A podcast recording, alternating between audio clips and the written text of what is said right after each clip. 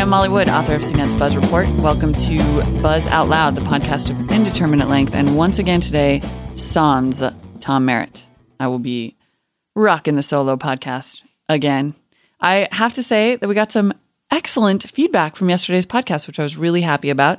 Um, first, a couple of phone calls, one to alert me to um, a correction. Let's listen in on that.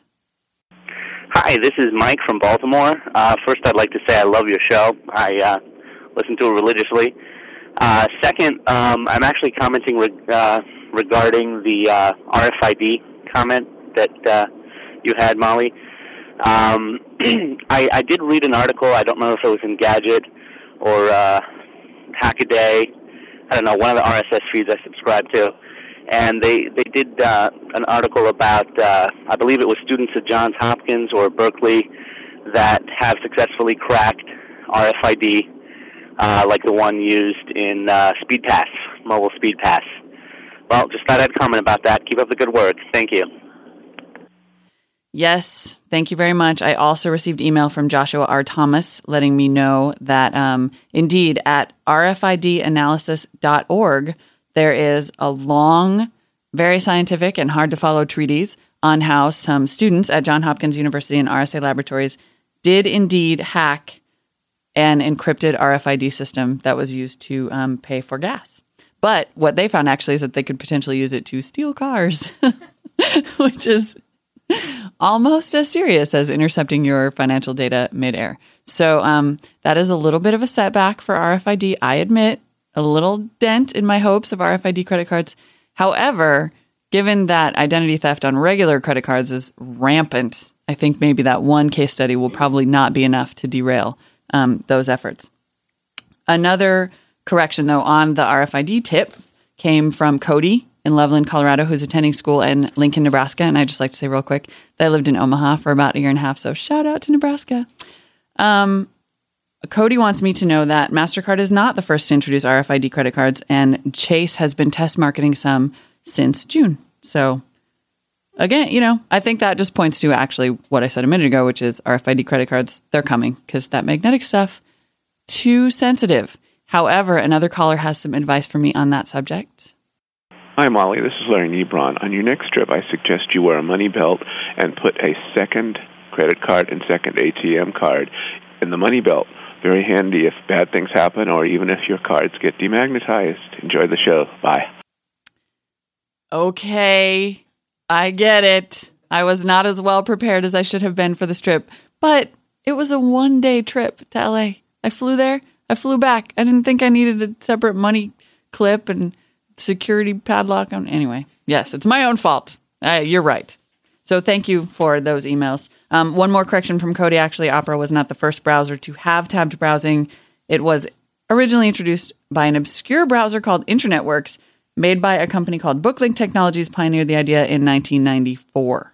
And Internet Explorer Shell also added the feature in 1997. And this is why I absolutely adore our listeners. Thank you very much. Moving on to today's news. The National Transportation Safety Board apparently wants to ban teenagers from using cell phones and other wireless devices while they are learning to drive. U.S. transportation safety officials feel that this is a huge priority for national auto safety. But I gotta say, I don't think this is a teenager only problem. I get the argument that they are learning to drive, and so when they're distracted by cell phones, it's even worse. But um, on my ride into work yesterday, I saw a lady, a grown up lady, playing a Game Boy Micro. Or no, no, no. I'm sorry. I wish she wishes she had that. It was a Nintendo DS. playing a Nintendo DS in the car while driving. And at one point, she took out her little stylus and was using two hands to play this thing while driving. So it was totally, it was probably, Veronica points out, it was more than likely Nintendogs, the um, little slideshow game of puppies. Uh, yeah, so that, not safe. Teenagers, part of the problem, most likely, but the people that I see weaving all over the road on their cell phones are not all teenagers. That's just the, the drop in the bucket. And actually, I'm not even going to sit up here and say that I think cell phones should be banned in cars. I just don't think that starting with teenagers is really going to make us that much safer. You never know. You could just get the whole, all those little buggers off the road. Maybe then Maybe then we'd be safer. Uh, in Google News today, Google has been sued over Google Print, which was their test project that would um, let internet users search for content in books. So they were going to scan books from library library books basically into this big searchable database. And a group called the Authors Guild has filed a lawsuit, a class action suit against Google, saying that they did not seek approval of authors to include their works in the program. And this has been a totally controversial proposal because the assumption is that it will just massively violate copyrights all over the place. Google says, however, that copyright holders can exclude their books from the program. And I actually just want to point out that Amazon, which has that extensive search inside the book feature, has not been sued. So I would urge authors to take a look around the net before they do this. And having worked briefly in the book publishing industry, I can tell you that that Amazon thing was a huge deal and that people I know, maybe not me, have been known to use the Amazon search inside the book feature to get a whole lot of information from books, so much so that I didn't, I mean, the person didn't feel it necessary to buy the book. So, interesting Google news of the day. In other lawsuit news, actually, I think this is really big because, as you know, I own a Treo. Palm has been sued in a California class action suit over basically um, Treos just being kind of sucky. which I think is really interesting. I know we have had at least one caller in the past who said that his Treo had sound problems. And some of the things that are cited in this lawsuit are extremely poor sound quality and buzzing, choppiness, problems with the speakerphone, broken screens or just bad screens, crashes, software crashes, and electrical surges, as well as unacceptably high failure rates.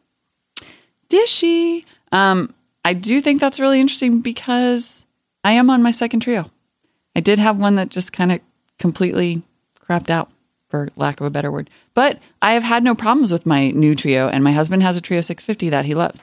However, in the wake of this lawsuit, I would love to hear from you guys, buzz at cnet.com, um, about whether you've had problems with your Treos and whether you would actually sue over them. Because insane. And finally, a little iPod news because you know how we love to stick to the trifecta. I don't think we have any Microsoft news today. I might have to work on drumming some up. Anyway, there's been kind of an in, an amusing back and forth since the iPod Nano was launched, which was sort of some analysts saying it's selling well, others saying it's not. They have finally settled on a message for us, the viewing public, which is that the black iPod Nano is the one that's selling well, and the other one's actually not selling so great, the white ones and the two gigabyte ones. So it's all about the four gigabyte Black Nano, which, duh. I mean, how it's hot. How old and lame is the white iPod starting to look, for one thing? How excited and then massively let down was everyone when the first black iPod turned out to be that awful 80s looking U2 thing with the red dial? Oh, and how long have people been clamoring for a freaking black iPod? So you finally up and deliver, and then you're shocked when um, that's the only one people want to buy. Great, brilliant, good market research, people. And I would totally buy one. it's awesome.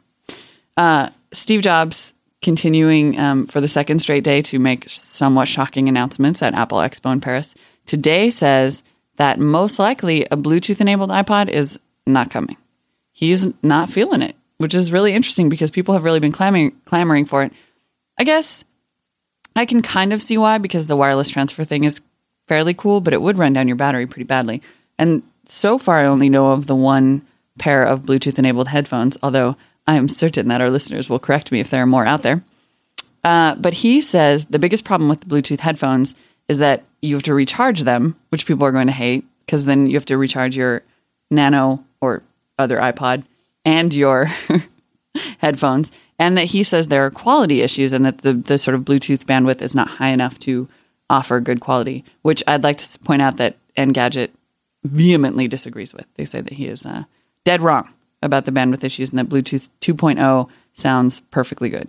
Um, I, although I agree also about the, the headphone charging. And, uh, you know, I don't know. Steve's doing fine with the iPods, I guess every people have been calling for a lot more features than just Bluetooth. So if he's not hearing that, we'll see. Back to the Black Nano, actually, really quickly. I think that it's just a few a matter of months before he then introduces the full line of colored iPod Nanos. So if you just can't take the white one and you haven't sprung for the black one yet, I have a feeling that a baby blue one is in your future. Um, if you have comments or corrections to today's show, I would be happy to receive them at buzz at cnet.com. Voicemails, of course, always welcome. 1 800 616 CNET. Thank you. Bye.